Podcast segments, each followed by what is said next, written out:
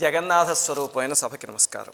ఆలయం ఎంత పెద్దది అంటే దాదాపు పదకొండు ఎకరాలు ఉంది ఆలయం. జగన్నాథ ఆలయం నేను వెళ్ళారు కదా. పదకొండు ఎకరాలు అంటే ఎవరికైనా శ్రీరంగం ఆలయం ఎంత ఉందో తెలుసా? నూట యాభై ఆరు ఎకరాలు. శ్రీరంగం ఆలయం. శ్రీరంగంలో ఈ మూల నుంచి ఆ మూలకి ఆ మూల నుంచి ఈ మూలకి తిరిగారు అంటే అంతే ఆ రోజు ఇంకా వెళ్ళి పడుకోవాల్సిందే. ఆ కాళ్ళు లాగేస్తే అంత పెద్ద ఆలయం. ఇది పదకొండు ఎకరాలు ఉంది పూరి జగన్నాథ ఆలయం. అలాగనే పెద్ద గోపురం రెండు వందల పద్నాలుగు అడుగులు ఉంది మీకు నేను అలాగే చెప్పా రెండు ప్రాకారాలు ఉన్నాయని. ఏమిటి వాటి పేర్లు చెప్పండి? లోపల ప్రాకారం బయట ప్రాకారం రెండు పేర్లు చెప్పా. కూర్మ ప్రాకారం ఒకటిను మేఘనాథ ప్రాకారం ఒకటి చెప్పాను. గుర్తుపెట్టుకోవాలి ఆఖరి రోజు మీకు అవసరం అవుతాయి ఇవన్నీ. ఆ రెండు ప్రాకారాలు ఉన్నాయని చెప్పాను కదా. ఇప్పుడు మొట్టమొదటి ప్లేస్ ఉంది మీ మ్యాప్లో జీరో వన్ అని. దాన్ని అరుణ స్తంభం అంటారు. నిన్న మీరు వెళ్ళి అక్కడ దండం పెట్టుకుని వచ్చే ఉంటారు కదా. అసలు ఈ అరుణ స్తంభం ఎక్కడి నుంచి వచ్చిందండి అక్కడికి? అంటే దాని వెనకాల ఒక విచిత్రమైన చరిత్ర ఉంది. ఇప్పుడు మీకు మీరు నేను వచ్చి చూసిన వాటి వెనకాల అసలు చరిత్రలు ఏమిటి అనేది చెప్తారు ఆ తర్వాత వెళ్ళి చూడండి అద్భుతమైన అనుభూతి కలుగు ఇక్కడ ఉన్న ఆలయం ఏమిటి ఎవరికైనా తెలుసా? కోణార్క్. ఎవరమ్మ చెప్పింది? సంతోషం. ఇది కోణార్క్ సూర్య దేవాలయం. దురదృష్టవశాత్తు ఈ రోజు చూస్తే ఈ ఆలయం ఇలా ఉంది. ఈ పైనున్న ఆలయం ధ్వంసం కాకముందు ఉన్న ఆలయం. అది చూస్తే కనుక మీరు సూర్యుడి రథంలాగా ఆ గుర్రాలు రథచక్రాలు అన్నీ ఉండి చాలా అద్భుతంగా ఉంటుంది. ఇప్పుడు అవన్నీ విరిగిపోయి ఈ ముక్కలు మాత్రం మిగిలే. ఈ రెండు చిన్న ముక్కలు ఒక ముక్క అక్కడ ఒక ముక్క ఇక్కడ మిగిలే అంతే. కోణార్క ఆలయం దురదృష్టవశాత్తు. ఆ ఆలయంలో అతిశక్తిమంతమైనవి రెండు ఉండేవి. మొట్టమొదటిది ఏమిటంటే ఈ అరుణ స్తంభం రెండవది ఆలయంలో ఉన్న సూర్య భగవాన్ ఈ ఆలయాన్ని ధ్వంసం చేయడానికి వచ్చినప్పుడు ఒక మహారాజు ఏం చేశాడు అంటే మహానుభావుడు లాంగూల నరసింహదేవుడు అని ఉండేవాడు. ఆ మహానుభావుడు ఏం చేశాడంటే పద్దెనిమిదవ శతాబ్దంలో ఈ ధ్వ విధ్వంసాన్ని నేను ఆపలేను. ఆ అరుణ స్తంభము సూర్య విగ్రహం పవిత్రమైనవి అని వాటిని చాలా రహస్యంగా పూరీ క్షేత్రానికి తరలించేశారు చాలా రహస్యంగా. ఇక్కడైతే వ్యవస్థ కాపాడబడుతూ ఉంది. దానికి ఒక కారణం ఉంది. పూరిలో ఎవరు చేయి వేయలే ఆలయం మీద. అందుకని రహస్యంగా తీసుకొచ్చి ఇక్కడ పెట్టేశారు. రుణస్తంభమే మీరు నిన్న బయట చూసిన రుణస్తంభం. అది చాలా పవర్ఫుల్ అది ఉత్తి మెటల్ స్తంభం కాదు. కోణార్కులో కూడా ఎందుకు పెట్టారంటే మూల విరాట్కిను సూర్యకిరణాలకి మధ్యలో పెట్టారు ఆ స్తంభాన్ని. ఆ స్తంభం దగ్గర సూర్యుడి కిరణాలను అబ్జార్బ్ చేసుకుని వాటిని యాంప్లిఫై చేసి మనకి ఎలా కావాలో అలా అందించే శక్తి ఉంది ఆ అరుణ స్తంభానికి. అందుకే అందరూ అక్కడ దండాలు పెడుతూ ఉంటారు. అదేదో ఉత్తి స్తంభం కాదు. ఆ అరుణ స్తంభాన్ని పెట్టారు. మరి అయితే ఆ సూర్యుడి విగ్రహం ఎక్కడుందండి? అది ఒక చోటు ఉంది రహస్యంగా. అది కాసేపు పోయాక మీకు చెప్తా. కోణార్క్ సూర్య విగ్రహం ఇప్పటికీ ఒక చోటు ఉంది పూరిలోను అది ఎక్కడుంది అనేది మీకు చెప్తా. అందుకని అందరూ ఇక్కడ నమస్కారం చేసుకుని అప్పుడు సింహద్వారం నుంచి ఆలయానికి వెళ్తారు అంతేనా? వెళ్తే ఇప్- అలాగే ఇంకొక విషయం. ఆ స్తంభం పైన మీరు ఎక్కడ ఇలాంటిది చిన్న బొమ్మ చూస్తుంటారు ఎవరో తెలుసా అది? అనూరుడు. అనూరుడు అంటే మీకు ఆ గరుత్మంతుడి కథ తెలిసే ఉంటుంది కదా మీ అందరికీ ఆవిడ గుడ్డు పగలగొట్టేస్తే పాపం. ఆ ఆ గరుత్మంతుడి సోదరుడు అనూరుడు సూర్యుడికి రసారది కదా.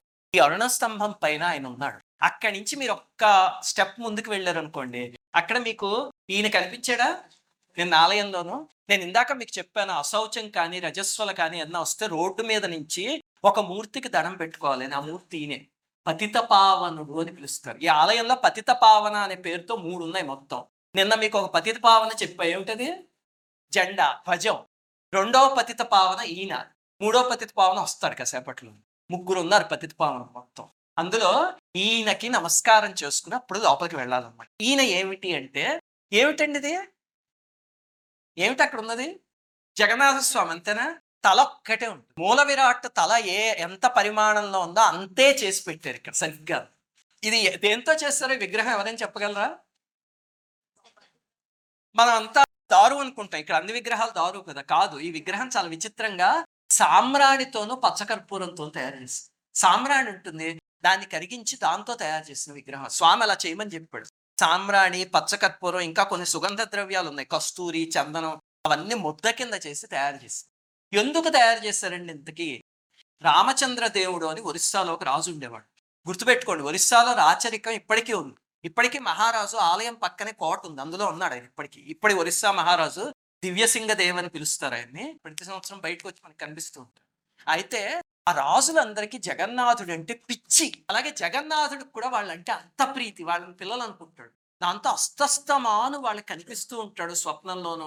వాళ్ళని ఆదేశిస్తూ ఉంటాడు. ఎన్ని విచిత్రాలు జరుగుతాయి ఆ రాజు కుటుంబంతో చాలా పవిత్రమైన కుటుంబం. ఒక్కొక్క రాజు తన ప్రాణాన్ని ఇచ్చేసాడు జగన్నాథుడి కోసం. కొంతమంది కత్తికి ఎదురెళ్ళి ఆలయాన్ని రక్షించడం కోసం చచ్చిపోయారు అంతే. అంత ప్రీతి వాళ్ళకి జగన్నాథుడు అంతే అసలు ఇంకా ప్రాణం అనమాట ఇంకేది వినరు జగన్నాథుడు అంతే. అయితే రామచంద్ర దేవుడు అని ఒక రాసు ఉన్నాడు. ఈయన పదిహేడు వందల ఇరవై ఏడులో పరిపాలించాడు. అయితే ఏమైంది? ఆయన కాలంలో ముర్షిద్ ఖులీ ఖాన్ అని ఒక మహమ్మదీయుడు దండయాత్ర చేశాడు. చేసి ఆయన ఓడిచ్చేసాడు పాప ఈయన ఓడిపోయాడు. ఓడిపోయాక వాళ్ళు చేసే నెక్స్ట్ పని ఏమిటి ఆలయాల విధ్వంసం. అంతే కదా? తను ఎలాగైనా ఆలయాన్ని ఆపాలి విధ్వంసం జరగకుండా అని ఏం చేశాడు ఆ రాజుకి రజియా అని కూతురు ఉంది. ఆ అమ్మాయిని నేను పెళ్ళి చేసుకుంటాను అని చెప్తే రాజు సరే అయితేనని చెప్పి వివాహం చేశాడు అల్లుడు అయ్యాడు కదా ఈ కోరిక ఏమిటి అంటే మా ఆలయం మీద మాత్రం చెయ్యి వేయకూడదు.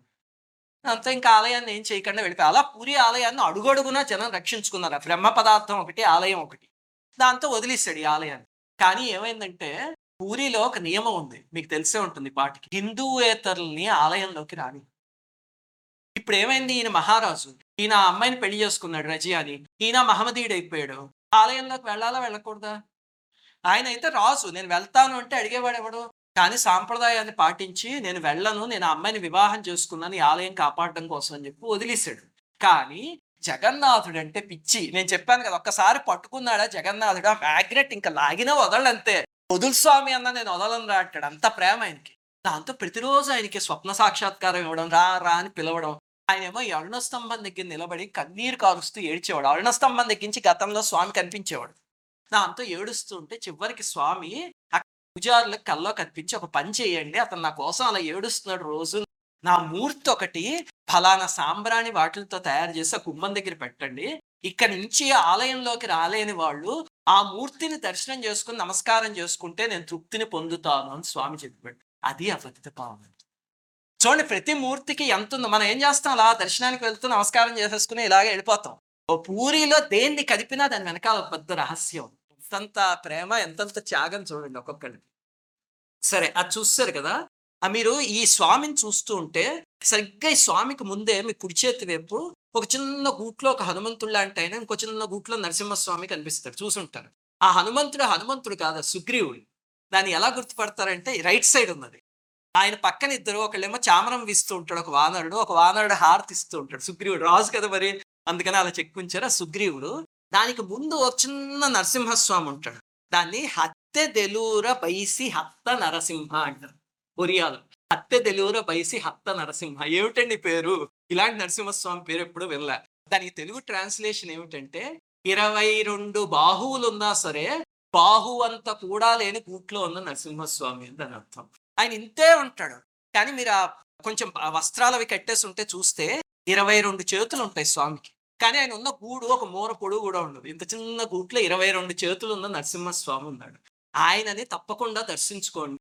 ఇది గుర్తుపెట్టుకోండి నరసింహస్వామి నెంబర్ వన్ ఇప్పుడు నేను చెప్పింది. నరసింహస్వాములు నేను ఎప్పుడు చెప్తున్నా కౌంట్ చేసి ఎన్నో చెప్తున్నానో నాకు చెప్పండి. ఎందుకో తర్వాత చెప్తా. దాని వెనకాల ఒక అపూర్వమైన రహస్యం ఎవ్వరికీ పూరిలో తెలియని రహస్యం. ఎన్ని నరసింహస్వాములు నేను చెప్తానో కౌంట్ చేసి నాకు ఆఖరిలో చెప్పండి. మీకు ఒక మహాద్భుతమైన రహస్యం చెప్తా. ఇది మొట్టమొదటి నరసింహస్వామి. ఈ హత్య తెలుగురు బైసహ అత్త నరసింహ. ఆయన చూడండి. ఆ తర్వాత అదే గుమ్మటంలో మీరు ఇప్పుడు గుమ్మటం కింద ఉన్నారు కదా ఈ ఎడం చేతి పక్క చూస్తే ఒక పెద్ద ఆంజనేయ స్వామి ఉంటాడు. ఈ సింధూరం అన్ని పూసి కొంచెం పైకి ఉంటాడు. ఆయన్ని ఫతే ఆంజనేయ ఫతే హనుమాన్ అని పిలుస్తారు. ఆయన పక్కన బోర్డు కూడా పెట్టుంటుంది చాలా చోట్ల ఇంగ్లీష్లో బోర్డులు ఉంటాయి. ఏమిటండి ఫతే హనుమాన్ అంటే? ఫతే అంటే సిద్ధి అని అర్థం ఈ ఆలయంలో దర్శన సిద్ధి కల్పించేది ఆ హనుమంతుడు. ఆ హనుమంతుడికి ఆ శక్తి ఉందన్నమాట ఈ ఆలయంలో. అందుకనే ఫతే కి నమస్కారం చేసుకుని వెళ్తే దర్శన సిద్ధి కలుగుతుంది అని పురాణంలో చెప్పారు. వీళ్ళందరూ ఎప్పటి నుంచో వెలుసున్న మూర్తులు అంతే మనకి ఏవోలా కనిపిస్తాయి. అవన్నీ చిన్న చిన్న మూర్తుల్లా అనిపిస్తాయి. ఒక్కొక్క మూర్తి వెనకాల ఒక దివ్యమైన చరిత్ర నిజంగా దర్శన సిద్ధి ఇస్తారని అంటే మీకు ఒక సంఘటన చెప్తా. తులసీదాస్ గారు తెలుసు కదా మీ అందరికి రామచరిత మానసు రాశారు. ఆయన ఆయనకి రాముడు తప్ప ఇంకెవరు పట్టరు. తులసిదాస్ గారికి రాముడు సీతమ్మ వారు అంతే. ఒకసారి ఆయనకి రామాయణంలో ఒక విచిత్రమైన వాక్యం కనిపించింది. నేను మీకు చెప్పాను కదా జగన్నాథ క్షేత్రం రామాయణం కన్నా ముందే ఉంది. ఆ వాక్యం ఏమిటి అంటే విభీషణుడితో శ్రీరామచంద్రమూర్తి ఉత్తరకాండలో ఒక చోట చెప్పాడు. ఆ శ్లోకం ఇప్పటికీ ఉంది రామాయణం ఏమిటి అంటే నా తరువాత జగన్నాథ క్షేత్రానికి వచ్చి పురుషోత్తమ క్షేత్రం అంటారు. పురుషోత్తమ క్షేత్రానికి వచ్చి అక్కడ దర్శించుకో నేను నీకు శరీరంతో కనిపిస్తాను అని విభీషణుడికి చెప్పాడు. అందుకే విచిత్రం ఏమిటంటే విభీషణుడు ఇంద్రజుమ్న మహారాజు ఇద్దరు కూడా ఇప్పటికీ రాత్రి ప్రతిరోజు ఒక ప్రదేశం ఉంది ఆలయంలో. ఆ ప్రదేశం దగ్గరికి వచ్చి అక్కడి నుంచి స్వామి దర్శనానికి వెళ్ళొస్తుంటారు. ఇప్పటికీ ఆ సంఘటన జరుగుతుంది. విభీషణుడు ప్రతిరోజు రాత్రి వస్తాడు. చెప్తా మీకు ఆ స్పాట్. అయితే రామాయణంలో ఇది చదివి ఓహో విభీషణుని స్వామి రమ్మన్నాడు అంటే అక్కడ ఏదో విశేషం ఉంటుందని చెప్పి నేను బయలుదేరారు తులసిదాస్ గారు. ఈయనకి చాలా ప్రీతి కదా రాముడు అంటే. స్థిర జగన్నాథుడు దర్శనానికి వెళ్ళి చూస్తే ఈయనకి అక్కడ ఇలాంటి మూర్తులు కనిపించి కనిపిస్తే ఇదేమిటి? రాముడేమో అక్కడ నేను కనిపిస్తానన్నాడు చక్కగాను. ఈ మూర్తులు కనిపించేయంటని చాలా విచారంగా బయటకు వచ్చేసాడు. వచ్చేసి బాధపడుతూ ఈ ఫతే హనుమాన్ ఉంది సరిగ్గా మెట్లు ఉంటాయి చూస్తారు అక్కడ? అక్కడ ఉంటాడు ఫతే హనుమాన్. అక్కడికి వెళ్ళి కూర్చున్నాడు విచారంగా. ఈ లోపల ఏమైంది? ఒక కోతి వచ్చి ఆయన ఉత్తరీయాన్ని తీసుకువెళ్ళిపోయింది వెళ్ళిపోయేసరికి ఆయన అదిలించాడు ఆ కోతిని ఇవ్వు ఇవ్వు అని అది ఇవ్వట్లా. ఆ గుమ్మటం పైకి ఎక్కి అక్కడ నిలబడి చూస్తూ పళ్ళు కిలిచి నవ్వుతుంది. నవ్వుతుంటే ఆయన ఏమిటి కోతి ఎంతకీ ఇవ్వట్లే అనుకుంటే ఈ లోపల ఒక ఋషి వచ్చాడు. వచ్చి నాయన ఏమిటి నీకు కంగారు అంటే అదిగో కోతి తీసుకుపోయింది స్వామి అని అంటే ఆయన చూసి తప్పు కదా అలా చేయొచ్చా? మనవాడే కదా ఇచ్చే అన్నాడు. బుద్ధిగా చిన్నపిల్లాడు తీసుకొచ్చి ఇచ్చినట్టు ఇచ్చేసింది. ఇచ్చేస్తే నాయన సరే అయితే వెళ్ళొస్తా అని చెప్పి ఆయన వెళ్ళిపోయాడు. తర్వాత ఈయన వెళ్ళి రాత్రి నిద్రపోయి రాముడు కనిపించలేదే అని బాధపడితే రాముడు అన్నాడు స్వప్నంలో కనిపించి నేను కనిపిస్తే నువ్వు పోల్చుకోగలవా అన్నాడు. అనేసరికి నేనెందుకు పోల్చుకోలేను స్వామి? నీకు మహాభక్తుడు అంటే మరి అయితే నా విభీషణుడు నా ఆంజనేయుడు కనిపించారు ఈరోజు పోల్చుకుందామా? అడిగేసరికి ఎక్కడ కనిపించారు? ఆ సాధు రూపంలో వచ్చిన ఆయన విభీషణుడు అలాగనే ఆ ఉత్తరీయం ఎత్తుకుపోయిన ఆయన ఆంజనేయ స్వామి. ఆ రూపంలో వాళ్ళిద్దరు దర్శనం ఇచ్చారు అప్పుడు తులసిదాస్ గారు స్వామి నా అజ్ఞానాన్ని క్షమించండి అంటే ఆయన జగన్నాథుడి స్వరూపంలో ఉన్నది నేనేను. నువ్వు గుర్తుపట్టలేకపోయావు. ఒక పని చెయ్యి. నువ్వు ఇక్కడ తపస్సు చెయ్యి. చేస్తే అప్పుడు నీ మనస్సు నిర్మలమయ్యి అన్నిటిలోనూ నన్ను చూసే శక్తి వస్తుంది అని చెప్పాడు రామచంద్రుడు.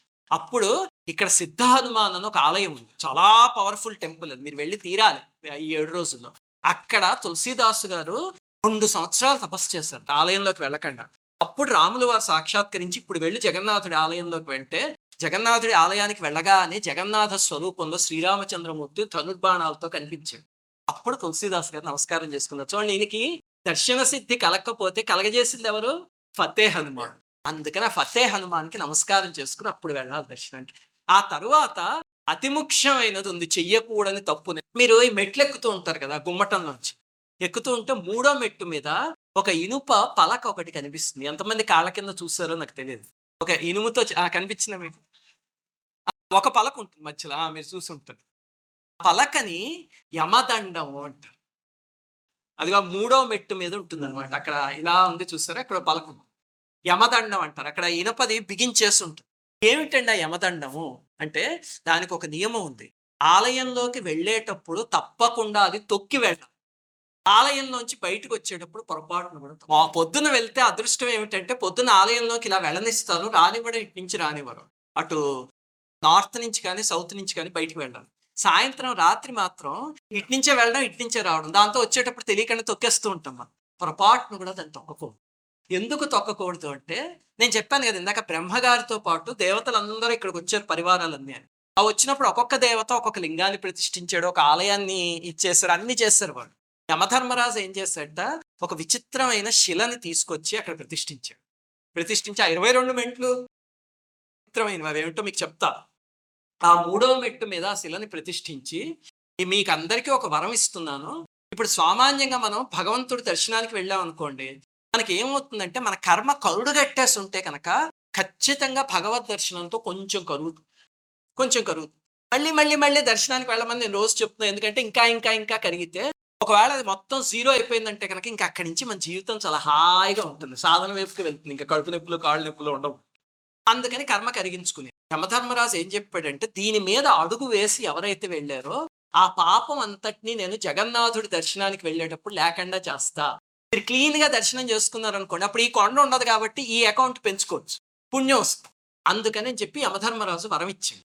ఇచ్చి అక్కడ ఒక బండని ప్రతిష్ఠించాడు దాంతో ఇది తెలిసి జనాలు ఏం చేయడం మొదలుపెట్టారు? దాన్ని అలాగే తీసేస్తున్నారు. మన వాళ్ళు మామూలే కదా అందులోంచి చిన్న చిన్న ముక్కలు తీసుకెళ్ళి ఇంటికి అక్కడ ఇంట్లో పెట్టుకుని రోజు ఒకసారి ముట్టుకుందాం? ఇలాంటి వికృతపు ఆలోచనలు వస్తాయి. దేవస్థానం వాళ్ళు ఏం చేస్తారంటే దాని పైన ఒక ఇనుప ప్లేట్ వేసేసి దానికి స్క్రూలు పెట్టేసి ఇప్పుడు ఆ ప్లేట్ తాకినా కరెక్ట్గా దాని కింద రాయుందని దాని యమదండం అంటారు. అందుకని రేపు ఆలయానికి వెళ్ళినప్పుడు మీరు ఈరోజు కానీ వెళ్ళేటప్పుడు తప్పకుండా దాని మీద కుడికాలు పెట్టి ఆలయంలోకి వెళ్ళండి.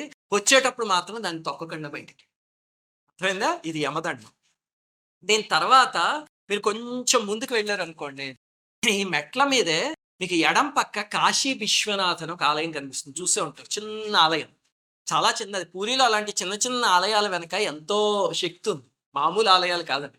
ఆ కాశీ విశ్వనాథ్ ఏమిటి అంటే ఇక్కడికి అందరూ వచ్చినప్పుడు పరమేశ్వరుడు ఈ ఊరిలోను ఆ ఆలయంలోనూ చాలా చోట్ల వెలిసాడు. ఒక్కొక్క చోట ఒక్కొక్క పని చేస్తాను. ఇక్కడ నేనుండి వంటశాల కాపాడుకుంటా. ఇక్కడ నేనుండి రత్నవేదిని కాపాడుతా. ఇక్కడ నేను కాపలా కాస్తా. అలాంటివి చెప్పాడు ఇప్పటికీ చేస్తున్నాడు కూడా. పరమేశ్వరుడు ఇప్పటికీ కాపలా కాస్తున్నట్టు నిదర్శనాలు ఐదేళ్ళ క్రితం నాలుగేళ్ళ జరిగే క్రితం జరిగిన సంఘటనలు కూడా ఉన్నాయి ఆలయం అయితే ఇక్కడ కాశీ విశ్వనాథుడు వెలిసేట్టు నేను తూర్పు వైపు ఉంటాను. తర్వాత కాలగర్భంలో కలిసిపోయి. అది మనం అను పురాణాల్లో చదివి అనుకుంటాం. ఏమిటండి విశ్వనాథుడు వెలిసేట ఎక్కడే ఆవిడ చూశాడు అని. విచిత్రం ఏమిటంటే ఇక్కడ ఒక పూజారి ఒక ఆయన ఉండేవాడు. చక్రపాణి కుంధియా అని ఆయన పేరు. ఆయన హరిహర అనిపించేవారు ఆయనకి జగన్నాథుడు అంటే అపారమైన ప్రీతి అలాగనే కాశీ విశ్వనాథుడు అన్న అంతే ప్రీతి. అయితే ఆ చక్రపాణి కుంధియా అనే ఆయనకి శివుడన్నా కేశవుడన్నా చాలా ప్రీతి. దాంతో జగన్నాథుని వదిలి వెళ్ళాడు కానీ వారణాసి వెళ్ళాలి. ఆ కాలంలో వారణాసి వెళ్తే అంతే ఇంక జీవితకాలంలో అక్కడ దాకా నడిచి వెళ్తే ఇంక వెనక్కి తిరిగి రావడం లేదు. అప్పుడు ఆయన బాధపడుతూ ఉంటే పరమేశ్వరుడు సాక్షాత్కరించి నాయన నువ్వు బాధపడకు నీకోసం నేను వచ్చేసాను అని చెప్పి మళ్ళీ లింగ రూపంలో వెలిసాడు అది ఇప్పుడు మనం చూస్తున్న శివలింగం.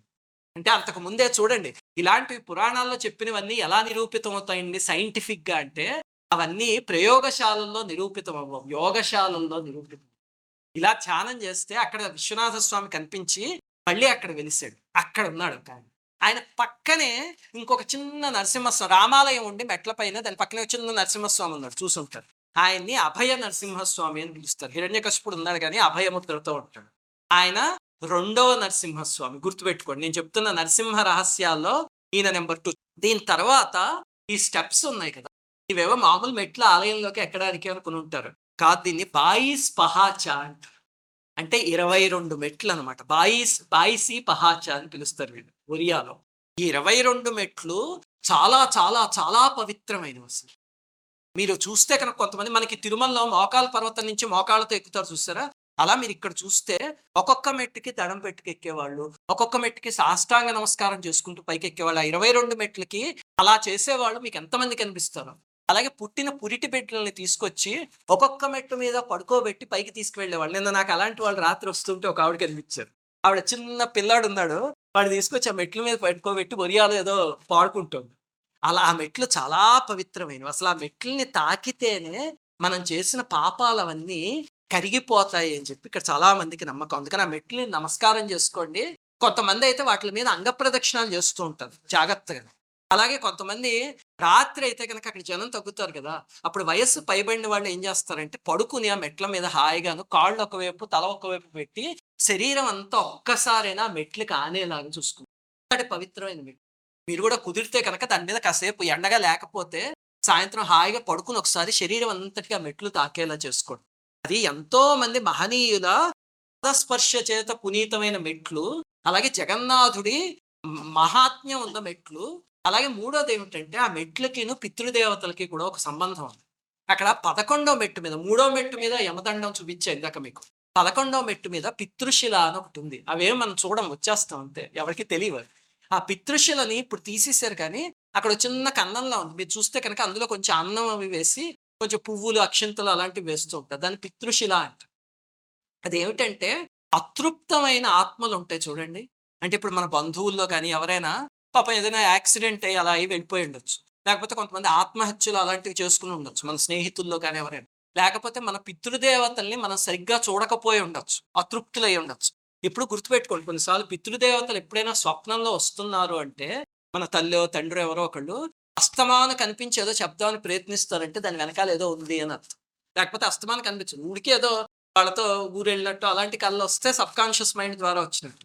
అలా కాకుండా స్వప్నంలో కనిపించి మనకి ఎన్నో చెప్దాము అనుకుంటున్నారు అంటే దాని వెనకాల వాళ్ళు ఏదో చెప్పడానికి ప్రయత్నిస్తున్నారు అని అర్థం. అలా అతృప్తులైన వాళ్ళు ఎవరున్నా సరే అక్కడ ఒక్కసారి పిండ ప్రదానం చేయించిన అక్కడ చాలా మంది మెట్ల మీద చేస్తారు. లేకపోతే నేను చెప్పిన ప్రదేశంలో కొన్ని పువ్వులు వేసి నమస్కారం చేసిన దానికి ఉన్న శక్తి ఏమిటంటే ఆ అతృప్త ఆత్మని తీసుకొచ్చి ఆ మెట్ల మీద కట్టేసి పెడుతుంది పెడితే స్వామి ఆలయంలోంచి బయటకు వస్తాడు కదా.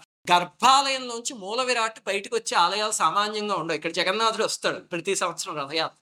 ఆయన వచ్చినప్పుడు ఒక్కసారి ఆ కళ్ళతో ఇలా ఒక చూపు చూస్తాడు. ఈ ఆత్మలన్నీ పైకి అందుకని అతృప్త ఆత్మ ఏదున్నా సరే దాన్ని తీసుకొచ్చి పెట్టే స్పాట్ పదకొండో మెట్టు మీద ఉంటుంది. అందుకే అందరు అక్కడ శ్రాద్ధాలు చేయిస్తారు. మీరు చూస్తే కొంచెం పొద్దున మధ్యాహ్నం వెళ్ళినప్పుడు ఆ పక్కన కూర్చుని శ్రాద్ధ క్రియలు చేస్తూ ఉంటారు. ఆ పదకొండో మెట్టు మీద ఇప్పుడు ఆ శిల లేదు పితృశిల చిన్న కన్నంలా ఉంది. నేను రాత్రి చూస్తే మరి తీసారో ఏమిటో తెలియదు అక్కడికి వెళ్ళి మీ దగ్గర ఏమైనా పువ్వులు ఉంటే వేసి మీ పితృదేవతల్ని తలుచుకోండి. అంటే మనకి పితృదేవతలు అంటే మన అమ్మ నాన్న తాతగారు నానమ్మ వాళ్ళు కదా తలుచుకుంటే ఒకవేళ ఎవరికైనా అలాంటి బ్లాకేజ్ ఉన్నా జగన్నాథుడు అనుగ్రహం వల్ల పైకి వెళ్ళిపోయారు అనుకోండి మనం వాళ్ళ వంశంలో పుట్టినందుకు మన కర్తవ్యం మనం నెరవేర్చినట్టు. అంతేనా? అక్కడ ఒకటి తప్పకుండా నమస్కారం చేసుకోండి. చాలా ముఖ్యమైనది. ఎంత ముఖ్యం అంటే మీకు ఒక విషయం చెప్తా.